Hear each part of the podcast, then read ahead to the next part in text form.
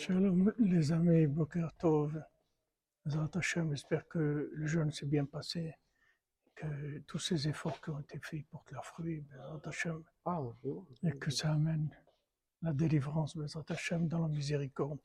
Alors Rabbi nous dit que pour pouvoir se rappeler de quelque chose, il faut en parler. Vous voyez, quand vous voulez apprendre quelque chose par cœur, vous répétez, vous répétez, vous répétez jusqu'à vous souvenez. Donc la parole, c'est le moyen de obtenir la mémoire. Donc il ne faut pas croire qu'on sait des choses quand on les connaît avec notre esprit. On sait des choses quand on en parle tout le temps. Plus on en parle, plus ça va vivre en nous. Donc c'est le conseil que Rabbi nous donne pour toutes les choses qui sont cachées de notre vue et que ça demande de la émouna.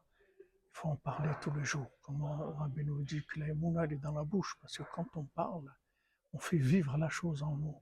Bezrat Hashem, tout dans la miséricorde, excellente semaine et un bon départ, Bezrat Hashem, pour pour la reconstruction du troisième temple, dans la joie.